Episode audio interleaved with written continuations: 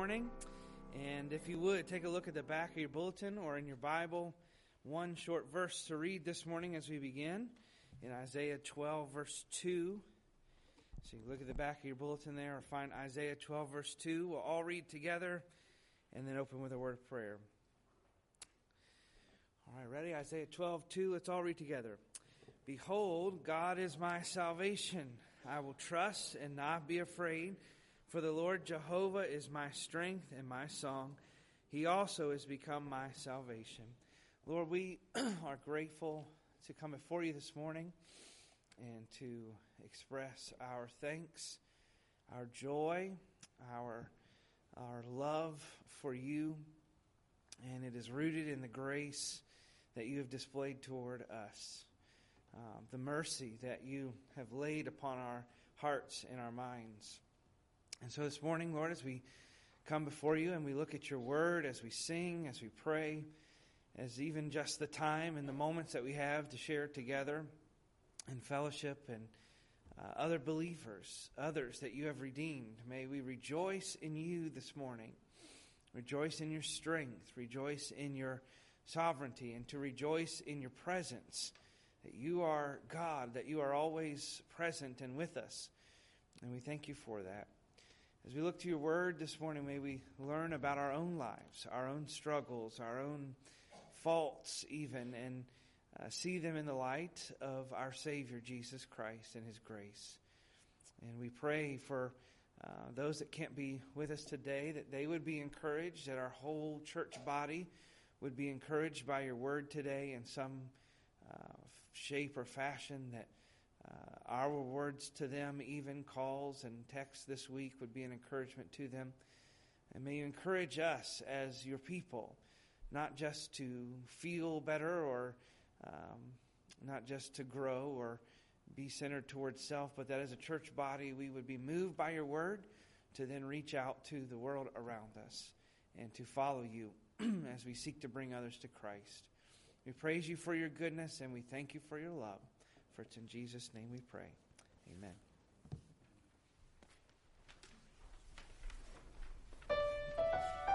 Morning, if you would, take your Bible, turn to the book of Matthew, chapter number 14. Matthew chapter 14, and as you find your place there, and you can also find your bulletin this morning just to make note of a few things that are coming up in the life and ministry of our church.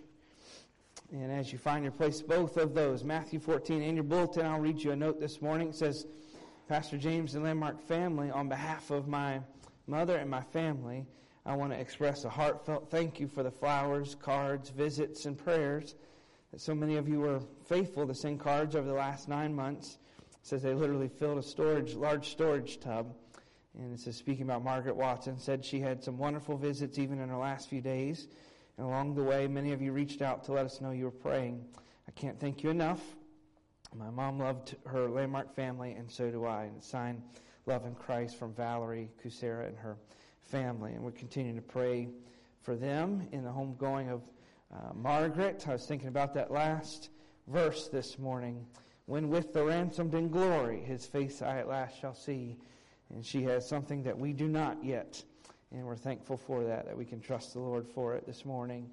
You see there in your bulletin, the next few weeks, we have our final uh, church membership class, our final lesson of that this evening. That's a church-wide class that we've been uh, doing, walking through what it means to be a member of a church, but particularly our church, and uh, some of the core facets of who we are as a people. And I've been going through that for the last few weeks. And uh, if you haven't been a part of it, I hope that you'll come tonight as we kind of wrap it up and we'll tell you how you can listen to it. It's something we want to offer to prospective members in the future as well, but uh, just praying about our responsibility and our opportunity as church members uh, in the coming days.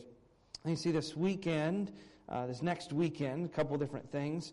On Saturday at 9 o'clock in the morning, we'll have a, uh, a breakfast, a men's breakfast with some time we'll spend in prayer and uh, devotionally, talk about some things that we're going to be doing as men to serve our church and how we can serve our church uh, in the upcoming weeks and months and some things that we'd like to start. Uh, it says that you can wear your favorite football team shirt if you'd like to, if you have one. whether they play next weekend or not, you can wear it. All right. And then uh, next Sunday morning, we're going to be having a Lord's Supper service, followed by a church-wide fellowship. Uh, I've tried to put on to church schedule for the next year. We're going to try to have the Lord's Supper every six to eight weeks or so, depending on the time of the year and how it breaks down. And you know, as I studying through Scripture, as you read the examples of the Lord's Supper throughout uh, the New Testament, uh, quite often they take part in the Lord's Supper while they're having a meal. And so we're not going to do that while we have our fellowship meal next week, but we're going to have the Lord's Supper together and then follow a scriptural, not command, but an example that's given to us. And we're going to spend some time in fellowship around the meal and thanking the Lord for that. And we'll have an early afternoon service uh, as well. And then uh, you see the next week on the 19th, we'll start our uh, adult Bible groups back up uh, at that particular week. All right, look if you would in Matthew chapter number 14. Matthew 14. look if you would at verse 22. It says, And straightway Jesus constrained his disciples to get into a ship and go before him unto the other side. And while he sent the multitudes away, and when he had sent the multitudes away, he went up into a mountain apart to pray. And when evening was come, he was there alone. But the ship was now in the midst of the sea, tossed with waves, for the wind was contrary. And in the fourth watch of the night, Jesus went unto them, walking on the sea. And when the disciples saw him walking on the sea, they were troubled, saying, It is a spirit. And they cried out for fear. But straightway Jesus spake unto them, Be of good cheer, it is I, be not afraid. And Peter answered him and said, Lord, if it be thou, bid me come unto thee on the water. And Jesus said, Come. And when Peter was come down out of the ship, he walked on the water to go to Jesus. But when he saw the wind boisterous, he was afraid. And beginning to sink, he cried, saying, Lord, save me. And immediately Jesus stretched forth his hand and caught him and said unto him, O thou of little faith, wherefore didst thou doubt? And when they were coming to the ship, the wind ceased. And then they that were in the ship came and worshipped him, saying, Of a truth thou art the Son of God. and when they were gone over, they came into the land of Gennesaret. And when the men of that place had known had knowledge of him, they sent out into all that country round about, and brought unto him all that were diseased, and besought him that they might only touch the hem of his garment. And as many as touched uh, were made perfectly whole. I'd like to do something a little different this morning. Bob, I'm going to throw you off. Can you pull up that last song for us again on the screen? And in fact, I'm going to pull up the words here. It's such a good song. You know, God created the. Uh, human voice, in my opinion, to be the best instrument in the world. It's better than anything else that man has created. The other ones are beautiful. He gave us that opportunity as well. Um, but the human voice is the best. So I want to sing that a cappella this morning. If you would, do it with me so that I'm not alone in trying to do it myself. We're going to sing the first, the fourth, and the last verse. To skip around a little bit this morning if I can find my way to it. But I'm going to try to lead you in it. How about that? And um, if you like me, you sing along with me. If you don't like me, then you'll leave me to do it by myself, which won't be a great thing for you this morning. But I want you to sing along. Let's pull that first verse up. I want you to think about it as we sing it this morning. It says, I stand amazed in the presence of Jesus the Nazarene, wonder how he could love me, a sinner condemned unclean. And second, we'll sing the fourth verse. He took my sins and my sorrows he made them his very own. He bore the burden at Calvary and suffered and died alone.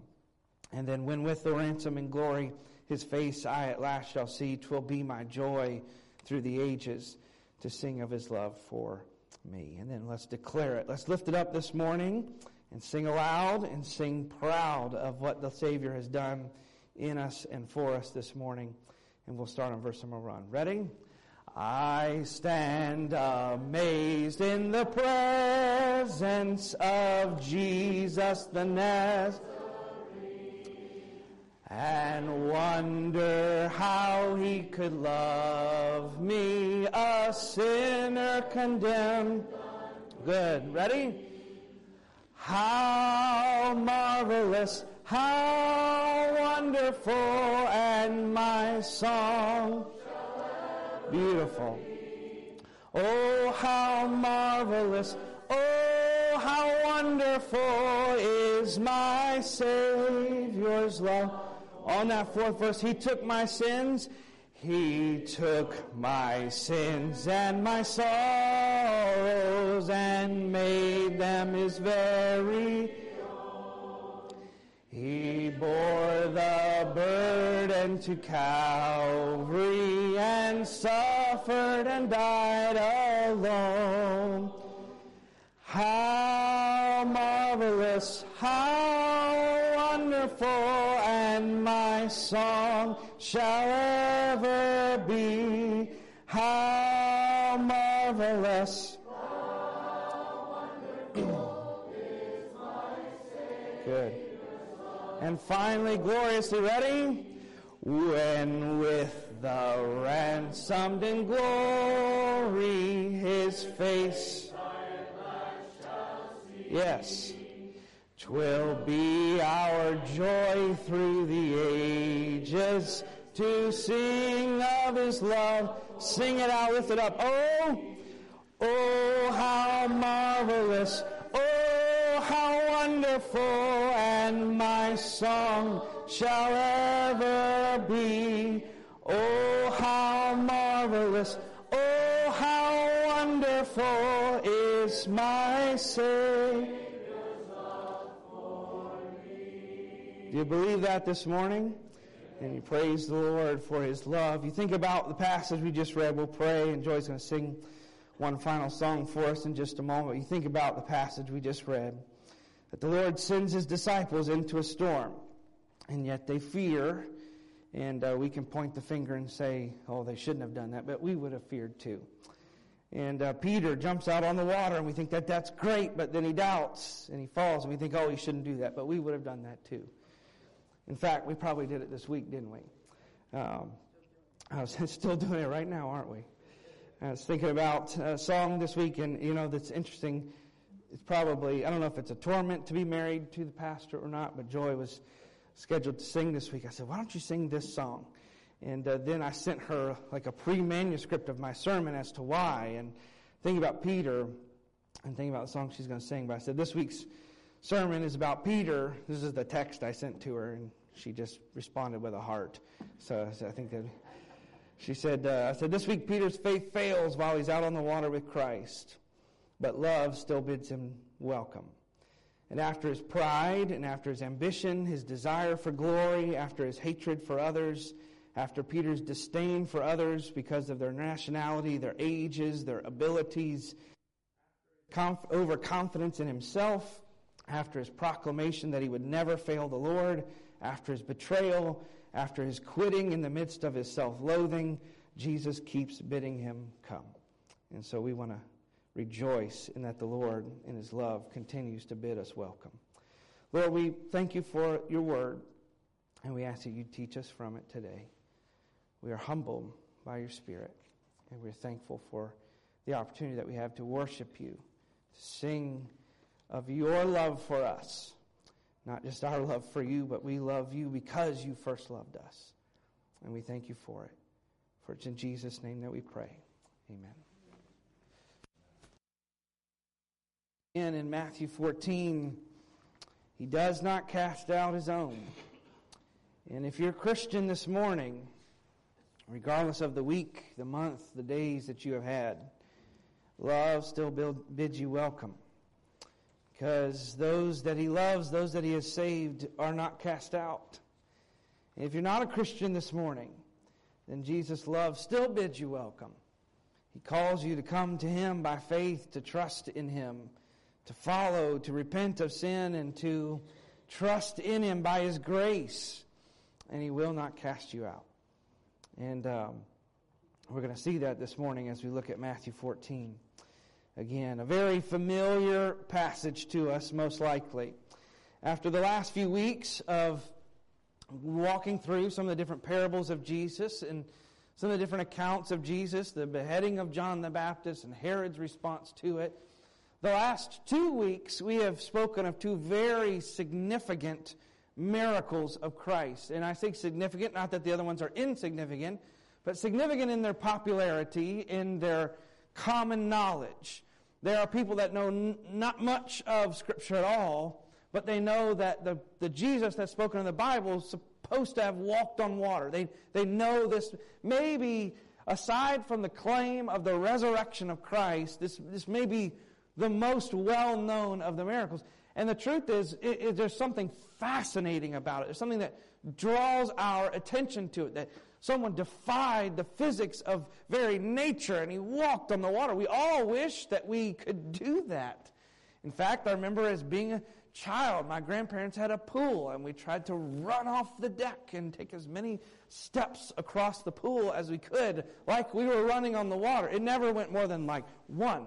Uh, it just, poof, just kind of went in. And we, we, we try, we like to imagine that people have created magic tricks based around that and illusions to try to show that they're walking on the water. It's just something in our minds that we say, Jesus walked on water. And even the, the account behind his walking on the water is familiar to us. That the, the disciples were in a boat and there was a storm and he walked on the water and that Peter got out and walked with him and then the storm calmed. We, we know the details of this particular account of this miracle of Christ. But this morning I want to just draw our attention to the Spirit of the Savior toward his people. We've been walking through Matthew and particularly the last two chapters. Matthew 13 is the parables where Jesus sort of gives a clarification of the things he's been teaching.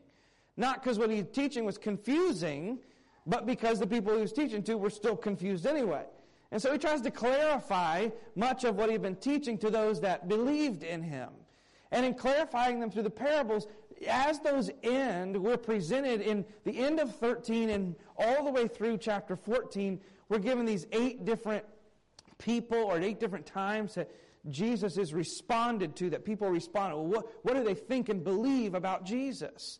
And so far we've had different ones. We've had um, unbelief by the, the people that lived even in his hometown. We've had fear and superstition that Herod had toward him. We've had intrigue where the, the big, huge crowd comes out and they listen to Jesus, but they're still trying to figure it out. And did you notice that last week we're not really given a response? You have these 5,000 people that are fed by a miracle of God, but then there's, there's no real response written for us, at least in the book of Matthew. And I think that's because Matthew's drawing our attention to what happens next. That though Jesus just works this mighty miracle, in the midst of that, his disciples then immediately face a struggle and their response to it. We actually do know how the 5,000 responded. There's other gospel accounts of the feeding of the 5,000 and other places in Scripture. It tells us that the, the, the, multitude just kept trying to follow him around and trying to go everywhere. And they come to him and they call him master and they start to speak to him. And he says, Jesus says to him, whoa, whoa, whoa, you're only following me because I fed you with the loaves and the fishes and you want me to do it again. And they keep talking to him about the food. Give us a sign. And says in the Old Testament, you're going to feed the nations. And actually, there's a response recorded in John. It says that they, so he feeds the 5,000, and it says that the multitude sought to take him by force and make him their king. That was their response. Is Herod serves up John the Baptist's head on a plate. Jesus serves us free food. Which one do we want as our king? And so they try to make Jesus the king, and that's where we start this morning in verse number 22. I think that's why there's this immediacy of uh, Jesus, this urgency. Notice in verse 22, straightway, that means immediately Jesus constrained. It didn't mean he tied them up, but literally means he compelled them, he urged them. The word means to necessitate by force, threat, persuasion, or plea. He is compelling them, get in the boat and leave now. I'm going to go back and send away the multitudes. I'm going to deal with the 5,000 people. You all need to go. It doesn't give us a lot of reason as to why that is. It doesn't give us really much reason of the disciples' attitude other than the fact that it says that Jesus is having to compel them. He's having to make them go. Of course, they just saw 5,000 people fed. Who would want to leave that situation, especially when Jesus is also going to be staying? But Jesus says, You've got to get in the boat and you've got to go now. Jesus knows it's not his time to become king. He's dealing with this in a different way. And so the disciples are faced with this. Might, they, they get to be a part of it. He feeds 5,000 people. Who distributed the food? The 12 apostles, they get to be a part of it. They get to experience the graciousness, the thanks, the amazement, the awe that all of those people had in the, in the crowd that day. Whoa, wow, you're one of Jesus' apostles. You get to do this. I mean, they probably felt awesome about this situation. And then they get to receive 12 baskets, these extra blessings that are received afterwards, the leftovers that are left after. Jesus has made food. They get to be a part of the miracle. There's leftover food, in fact. And now Jesus is saying, You need to go away, and I'm not going to be with you physically. You've got to get in a boat and go. Now, that wouldn't have been too terrifying for them as individual men. A good majority of them are fishermen. And I want you to get the right picture in your mind this morning. This is not like a, sea or an ocean storm like you'd see out in the Bering Strait with massive freighters that are almost tipping over and turning to and fro. And the ship is not like a, it's not like a 1600, 1700, 1800s big sail ship with massive uh, sails from each side and cannons shooting out the side. This is a small boat probably about the length of one of our rows of seats, somewhere between 20 and 40 feet, depending on how it was built, usually uh, 7 to 10 feet wide at the most. Uh, there sometimes would be a small little deck that they could kind of crawl under and store things. It's not a huge boat. And they're in the Sea of Galilee, which is known for large storms, but not like hurricane type storms. What it was mainly known for is extreme wind that would kind of come out of the valleys and the mountains. And so, what you have when it says that they tried to sail to the other side, you have these men rowing the boat. Another portion of Scripture tells us that they were toiling and rowing, and they're going from a place that we think is near Bethsaida, and they're coming down, kind of, if you have a map, you can look at it later, the t- really just the top corner of the Sea of Galilee. They're not going all the way straight across the middle. In fact, the route they would have taken never would have taken them very far from the shore at all if they'd have been able to keep the course that they probably wanted. They're headed to, John says they were headed to Capernaum, which is only just a few miles away up the shore. And yet these men are rowing and they head into this. It doesn't actually tell us in this account that it's a storm. It tells us that the waves are tossing the boat and they're not really getting anywhere because the wind is directly against them. You have this headwind that is facing them. So I want you to notice this morning the struggle that they're in. We mentioned that, uh, we'll, we'll look at number one, the events that led to their struggle. They just finished this blessing, as we mentioned, and now Jesus is going alone to pray. So why is Jesus doing that? Because that's what he was trying to do when he ended up feeding the 5,000. If you look back in verse 13, when Jesus heard, talking about the killing, the murder of John the Baptist, his cousin, when he heard of it, he departed thence by ship into a desert place apart. He went to be alone, to grieve, to pray, whatever it is that he was going to do. That's why he left in the first place. Then this massive crowd comes. He has compassion on them, teaches them, feeds them, sends them away.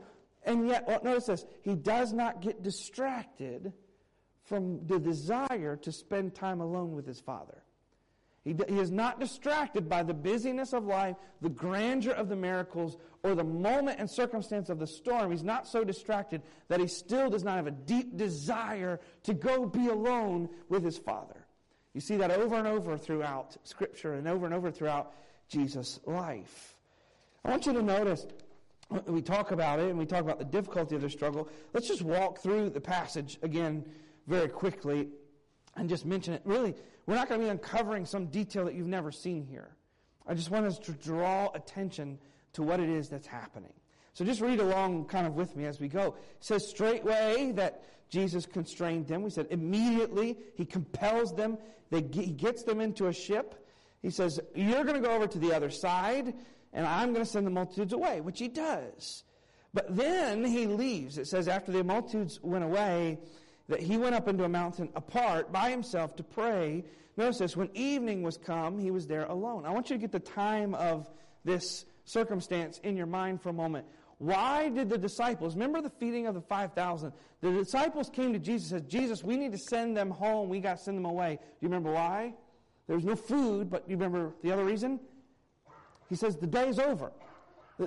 Come, the time is coming to an end. The sun is going to be setting soon. We've got to feed these people. So he feeds them probably around the mid evening to late evening time period, sends them away as it is getting dark. So by the time the disciples get in the boat, they're not getting in in the middle of the day. They're getting in and heading into darkness and night. So it says the ship was in the midst of the sea, is what it says in verse number 24. The literal wording there, it says it was many stadia. Stadia is a Jewish measurement or a, or a, term of measurement about 600 feet long. It says there were many of those measurements away from land. So literally the middle of the sea. They're not near anything. The Sea of Galilee is only about eight miles wide throughout most of it anyway. But remember just cutting across the top point. But now they're apart from him. They're in the middle of the sea. Notice it says they're tossed with waves. The wind is blowing directly against them, which when you're rowing is a very annoying thing. Notice in verse 25. And in the fourth watch of the night, Jesus went unto them. We don't keep track of the night in that way. We, might, you know, day shift, graveyard shift, you know, we kind of refer to things that way. Fourth watch of the night is about 3 to 6 a.m. It's the last watch of the night. In fact, John goes on to tell us that the sun was almost coming up. It was almost dawn. So I want you to do the math here for a moment. Okay? Do, do the math with me. You say, oh, we got to do math. Yes, do the math. Because I want you to see what the disciples experienced. They're rowing a boat into the wind at Jesus' command, being tossed to and fro. Now, different from the other storm in which Jesus calms the storm, where it says they're terrified of the storm. They wake him up and say, Don't you care about us? We're dying. It does not say that the disciples were terrified, in this case, by the storm. Notice in a moment we're going to see what they're terrified of. It's when Jesus comes walking to them. So they're rowing. What you see in this is not as much a threat of death necessarily. It's not, it may have been, but it's not given to us here in Scripture in that way. What you have is a group of men who got in a boat around sunset. And around sunrise, fact, John tells us exactly how far they had gone. It was between three and a quarter to three and three quarter miles, not quite four miles. Their entire trip was supposed to probably be about six miles, depending on the route that they took across the top of the sea. They got in a boat around sunset. They're in a boat around sunrise, and they've gone about three and a half miles. Do the math there. They could have walked. in fact, I Google mapped it last night. It was fun. I like to just look at Israel on Google Maps. It's pretty cool. And so the, you, you, type in Bethsaida. There's not a town of Bethsaida anymore, but there's Bethsaida Junction, which is sort of near where the city would have been. And then you link it to Capernaum. And it says it takes you about an hour and a half to walk there if you just walk. Now, if you take a slow pace, old roads, not as many direct paths, let's say it takes you three hours to walk there. Six miles in three hours, that's a decent clip, but it's not overly fast. It's just kind of a walking pace. Yet these men have been in a boat between somewhere between eight and ten hours rowing, and they have not gone very far. They are struggling. They are not able to do what they're trying to do. They're fighting against it, contrary, contrary to what it is that they're trying to accomplish. Then notice what happens. It says that Jesus went to them walking on the sea. He goes to them. Mark tells us that he saw them toiling and rowing, is how it phrases it. That Jesus saw their struggle, and then he goes to them. So he goes up in a mountain to pray. He said, Well, what was he doing? I think maybe he just decided he was going to walk there. He could have gone however he wanted to do, but he's walking there I don't know, in his providence, in his omniscience, in his sovereignty, and in his greatness, he sees the disciples that they are just rowing, rowing, trying to do the thing that he had told them to do, which was a very simple task go across the sea. They're trying to do it, but they're stopped and they can't make it. Jesus sees their struggle and he goes to them. And then notice, now how do they respond? When the disciples saw him walking on the sea, they were troubled. The word literally means they were tormented, they're terrified, saying, It is a spirit. and they cried out for fear. Now, I have heard a whole message once preached on that particular verse saying the disciples didn't know their master, and so they didn't recognize him, and so they feared. We should be able to know Jesus, and if you're with him every day in his word, then you'll recognize him and you won't fear. That is a good thought, but I think they didn't recognize him. Here's my, here's my really great thought. I don't think it's that they didn't recognize him because they weren't being faithful to him, they didn't know him, they didn't love him. I don't think it's any of that. They were in a storm, and they couldn't see him. There's wind, there's waves, there's maybe rain, there's things splashing, and in the midst of it, they don't recognize the help that is coming from them. So their difficult circumstance masks the help that is coming to them from the Lord. And they fear. And in actuality, they do not fear their trouble and their circumstance. They actually fear God's answer to it. They fear what Jesus is there to do. They don't know who he is. They don't recognize it. And this, you see where this is going. I don't even have to apply this much. You probably hear it as we walk through it. That there's times in our own lives where we struggle, and in the midst of our struggle, we don't even fear our circumstance as much as we simply fear what in the world is God doing. Verse 27. Straightway. That means immediately. Jesus did not toy with them. He did not stand on the sea. They said they thought he was a ghost. They thought he was a spirit. The word is literally phantasma or phantom. They're looking out at him, and Jesus isn't in the background going, boo, you know, trying to just play with them. It doesn't do that. He senses their fear. Notice his spirit toward them. He senses their fear, and immediately he tries to calm it with his words. So he senses what they're feeling inside, that they fear him after a long night of struggle. And he does not toy and he does not scold, but rather he speaks words of comfort and hope. And he says, It is I, be of good cheer, be courageous, be brave. In fact, notice that little middle phrase. I love this. He says, It is I. That is the present tense of just existing, first person present tense of existing. Another way to phrase it is, I am. That's the only words that he says. He says, Be of courage. I am. Don't be afraid. You recognize the wording. And then notice in verse 28, Peter answered him, Good Peter and said, Lord, if it be thou, bid me come unto thee on the water. That's interesting. We'll stop here for just a moment. Mark gives us this account of walking on the water by Jesus. John gives us the account of walking on the water by Jesus. Matthew gives us something that the other two don't. Mark and John say nothing about Peter walking on the water. There's a lot of people that guess as to why that is. Some people tease and say John had a little rivalry going on with Peter. They always like to go back and forth a little bit, and so he didn't include that. Mark, the, the Gospel of Mark, is thought to be based very much on Peter's account of things. Mark is somebody that traveled and assisted Peter, and so it's supposed to be, they that it is Peter's account of the telling of what happened in Jesus' life and ministry. And so he maybe wouldn't include it about himself, maybe out of pride. I don't want to be humiliated in this, or maybe out of humility. Like, I did this, but the focus should be on Jesus. Either way, Matthew gives us that Peter walks on the water as well. So he says to the Lord, if it's you, and this is not him saying like a test, like, oh, if it's really you, this is more a, a, a, a statement of confidence of his presence. Lord, if it's you, I'm going to come to you. And Peter, there's this beauty in Peter recognizing that his safety was not in the calming of the storm, or Jesus entering the boat, but in Peter drawing close to the presence of Jesus himself. And the same is true for us. That the safety of our lives and the joy and the growth of our lives is not simply in the storm subsiding and us getting and accomplishing what Jesus asks us to do, but it is in the presence of Jesus himself.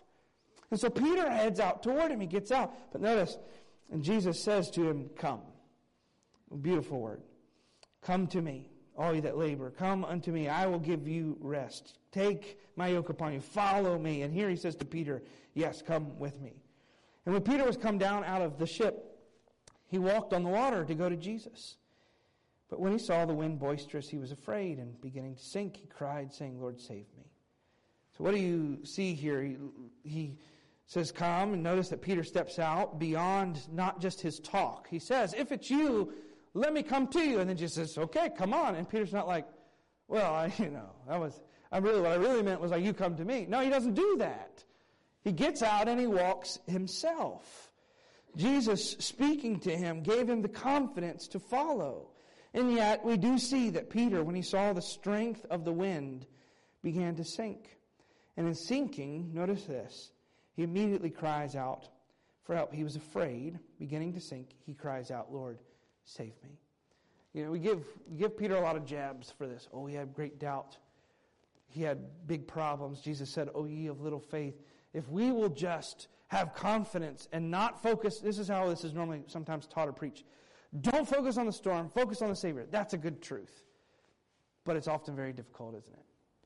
And he says to Peter here, all we say about Peter here, he, he gets out of the boat, he follows, and when he gets distracted, he begins to sink. And we kind of jaw on him a little bit for that. But notice that Peter, though he begins to sink, does not lose sight of where his hope actually lies. Because in the moment that he begins to fail and sink, he cries out for Jesus. And notice Jesus' response. We kind of think only about Jesus' words here. Oh, ye little faith, where did thou doubt? Jesus didn't say that until they're in the boat. Notice what Jesus does first. And immediately Jesus stretched forth his hand and caught him and said unto him, Oh, you have little faith. And then he gets him into the boat, takes him across. So what do you see there? Jesus looks at his disciples, he senses their fear, and immediately he calms them with his words. Then Peter gets out and tries to attempt something even greater and come into the presence of Jesus. But in that, he fails because he focuses on the circumstances of life. And in realizing his failure, he calls out for Christ's help. And immediately, Jesus saves and gives him that help. It's not that Jesus wants to destroy and hurt our lives, that he's standing over us, dangling little things that we can never quite grasp onto giving us instruction when we obey. He slaps us across the back of the neck or the head. There are consequences to sin, yes. But there's a Savior that is much greater than our sin and its consequences.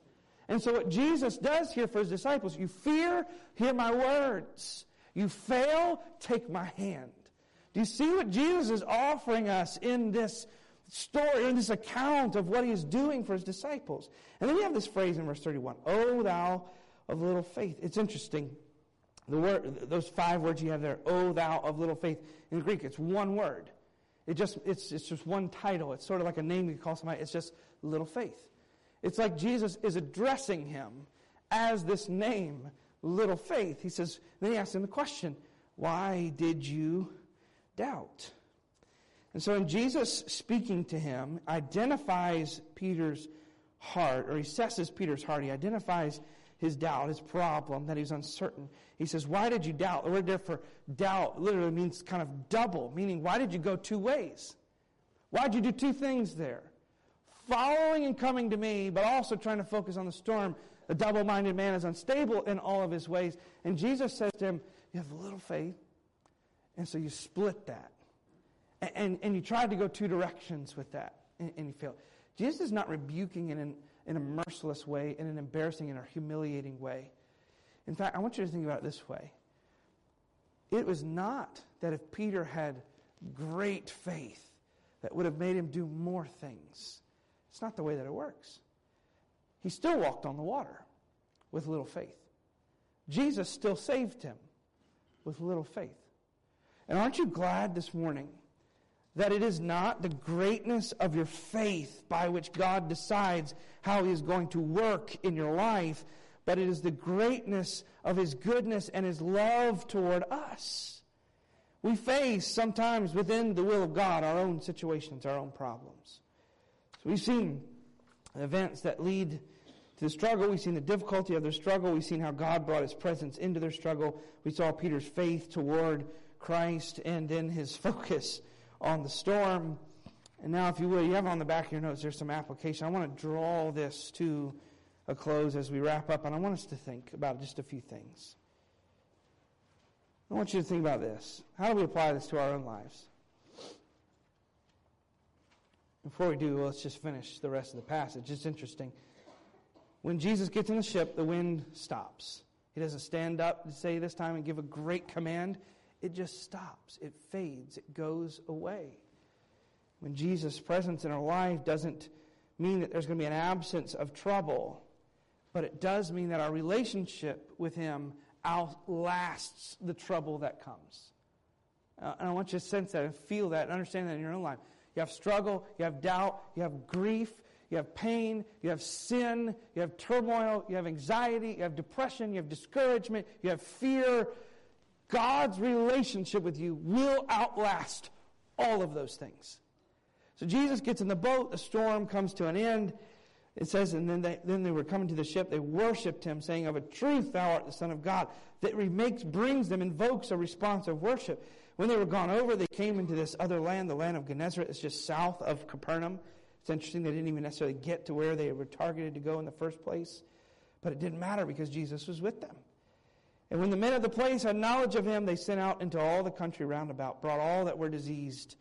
And he besought them, besought him that he might only touch the hem of his garment, and as many as touched were made perfectly whole. So you have kind of this beautiful picture of people excited about Christ and what he can do and bringing those that they love, but that are ill or that are sick, bringing them to him. It's a kind of a picture of us bringing others to Christ as well. But I want us to focus this morning on what, what Matthew gives us that's a little different than the other gospel accounts, particularly Peter's reaction and then the response to him. And so we'll do that and wrap up. Notice, within the will of God, it does rain. Think about that for a moment. Why were they in the boat? Why were they in the storm, if you call it that? Why were they going the direction they were going? Why were they headed the way that they were?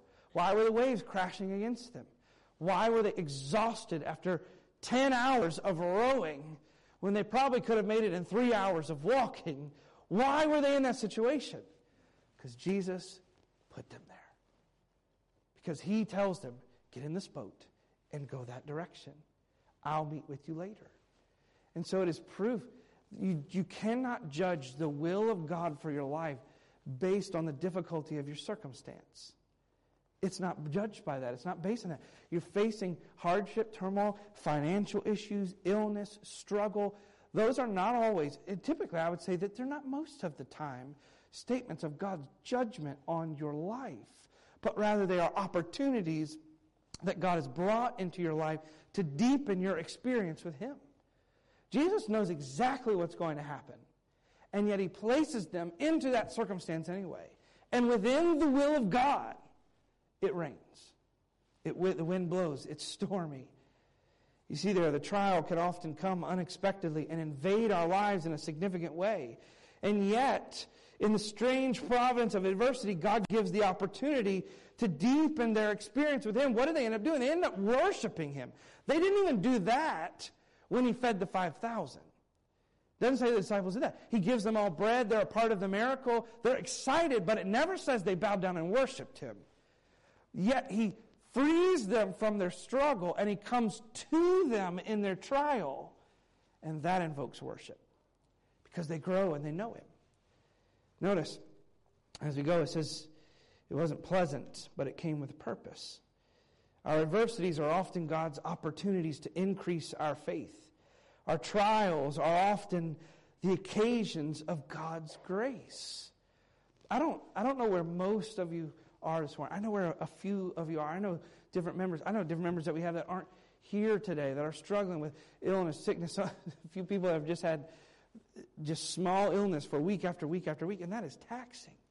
Some of our members that have bigger struggles right now with their health, and, and they're not here, and that's taxing. Others that are having issues within family or trials or struggle, that's sometimes the difficulty of a pastor. You don't know where everybody is. You don't know everyone's struggles and trials. Your heart hurts for those that you do know. And yet, all we can do is point ourselves to Scripture and to God's Word to encourage ourselves in Christ. Because I don't know exactly where you are today. But I promise that whatever difficulty life has brought, this is not some sort of self help message. It is a turn to Jesus and run message. It is a gospel centered message in that once you have trusted Him by faith, He does not let you go. He will not cast you out. Do not judge His love for you based on the difficulty of your circumstances, but trust Him and follow Him, and you will be in a deeper way able to worship Him when the storm does go away, whenever that may be. There's no guarantee. Notice, sometimes when we are confused in life, We often fear the Savior more than our actual dangers. We fear what God is doing.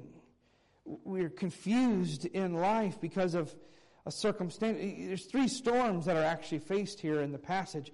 There's a circumstantial storm, like the actual wind and the rain. They had no level of control. They were in God's will, but out of control.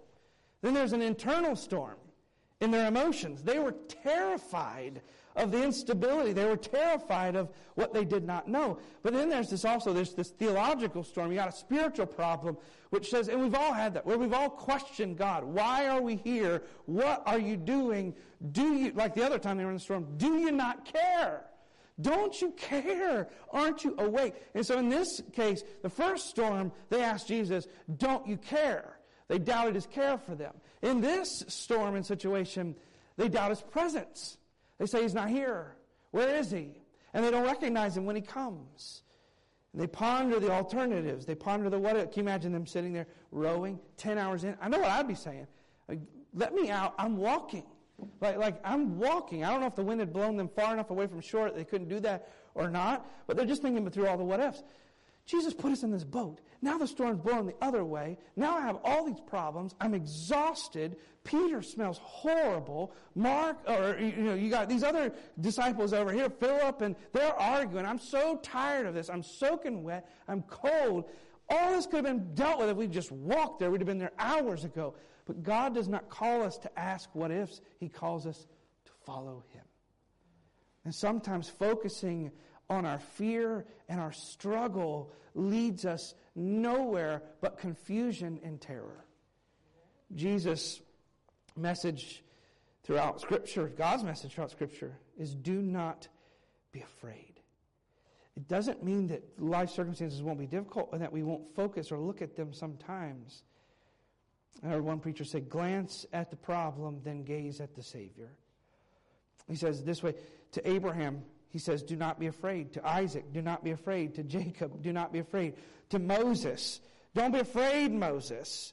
You stand on holy ground. Joshua, don't be afraid. Gideon, don't be afraid. Jehoshaphat, don't be afraid. Daniel in his vision, don't be afraid. Mary, you're going to bear the Son of God. Don't be afraid. Joseph, your wife's going to, be is going to have a baby. It's going to be the Son of God. Don't be afraid. To the shepherds, the Son of God is coming to your presence. Don't be afraid. To the disciples, over and over throughout his ministry, to John on the Isle of Patmos, Jesus continually speaks to our fear, and his message is, do not be afraid. And he doesn't say, don't be afraid. Your problem's not a big deal. He doesn't do that. Now, have you ever noticed that, that's, that sometimes that's how we try to, we don't mean it mean, but we undermine people's struggle. We hear about someone's struggle. We try to undermine it by saying, well, it's making them look at it in a different way. It's not as big of a deal as you think it is. The problem with that mindset is we still are turning their focus to their problem. They see a big problem and we're trying to convince them it's not as big as it really is, but their eyes are still on the problem. But rather what Jesus says is do not be afraid. Look to the Lord your God. And so wherever you are this morning, whatever your struggle is, whatever your problem is, I cannot promise you that it will be over tomorrow. But I can promise you that God will be with you tomorrow. I cannot promise you that it will feel great, that doctors will say good things, that it's going to turn out well. That doesn't always happen. But Jesus is always there. And my relationship with Him is much greater than good circumstances. And you see, in the midst of our failure and our helpfulness, helplessness, there's only one true hope that we can run, and is to call out to Christ. Sometimes Jesus brings us into something and makes himself known to us, and when he does, we should respond with worship. Faith, great faith, is not doing great things. The greatness of your faith is not judged by the measure of your feeling. Great faith is great because it is fixed on a great Savior. Faith is focusing on Christ over circumstance. And even when Peter was faithless, Christ remained faithful. So let me take you there this morning. We'll be done. Because you may be struggling this morning with whatever it is. And, and I know it feels like maybe for 35 minutes, we've just talked about ambiguous things and problems and trials and struggles. And so, well, what are you talking about? I don't know. The Holy Spirit knows what's going on in your life. The Holy Spirit knows where you've doubted. The Holy Spirit knows where you've struggled.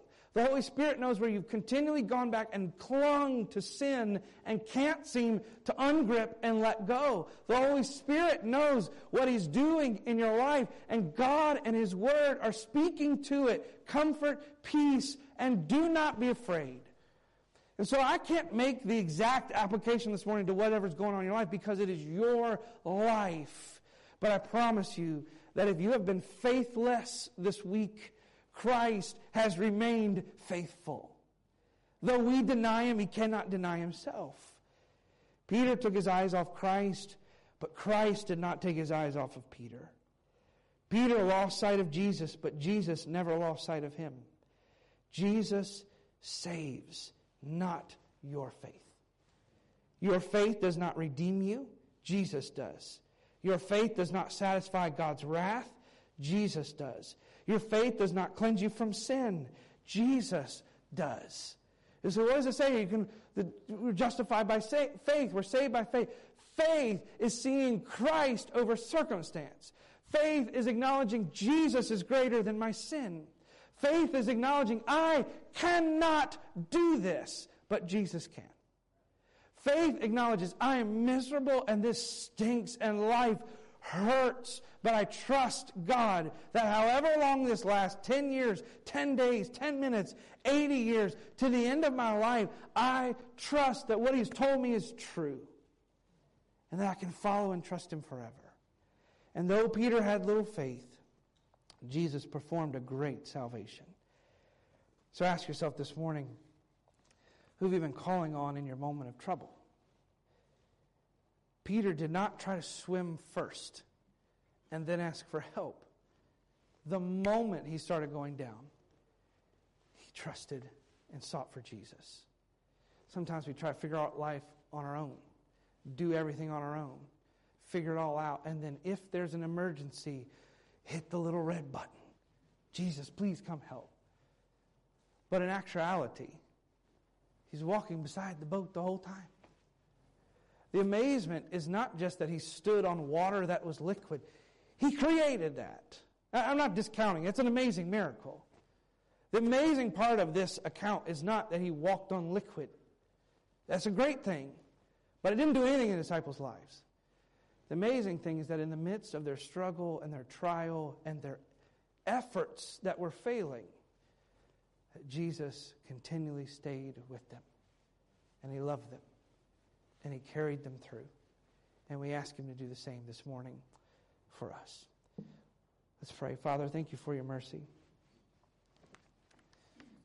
and your love. You're good. You're gracious. You're holy and righteous, omnipotent, almighty, all knowing, all wise, matchless, creator, sustainer. You are the provider of all things, the giver of every good gift the breather of life. And yet you have bent low to us. That Jesus, as you came as a man in the form of a servant, you were made in the likeness of men, that you suffered what we suffer. And you did it perfectly without sin so that we could stand before God justified, not by our own efforts, not by our own will, but by the sacrifice of Jesus for us. And so we ask that in the storms and the difficult moments of life, when we struggle, when we feel like I've just been rowing all night long and I really haven't gotten anywhere, that you would come along beside us, that you'd speak your words of comfort to us.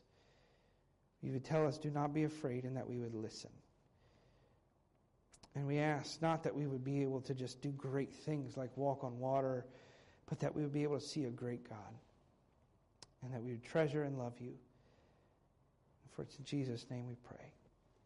Amen. Stand if you would, please. We're going to sing a verse of invitation as we do whatever the Lord's doing in your heart and life, if it's as a Christian this morning, carrying your trouble, casting your cares on Him, or if it is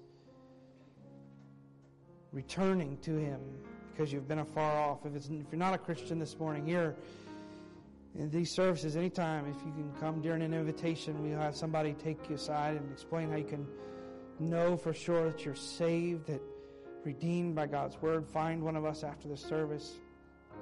The Lord is working in your heart and life. Let Him do that work and even now. Let's sing this together and allow the Lord to continue to work in us. For Jesus this morning, and though we don't understand what it is that we face, we understand and we trust that He guides and directs every part of our life, that our focus should be on Him, our relationship with Him above all other things, and He takes care of the rest.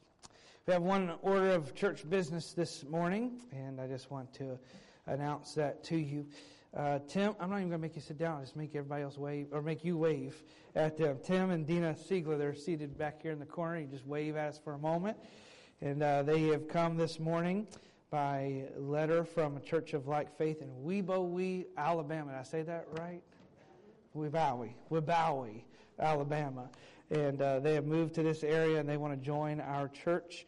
And they come into the body, local body of Christ here, and they've been attending for a few weeks, and I've had an opportunity to speak to them a, a couple different times, and then again this morning, and share a great testimony of God's redemption and His faithfulness uh, in their lives. And so they're coming by letter from a church of like faith, baptized and saved, and we're thankful for that.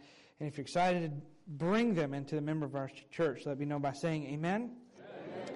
And we're thankful for that. I know we have a few others coming in the next few weeks. We're thankful for that as well. Let's be dismissed in prayer and then be back tonight and uh, seeking the Lord's will in our lives as members of our church. Rob, would you close in prayer and we'll be dismissed?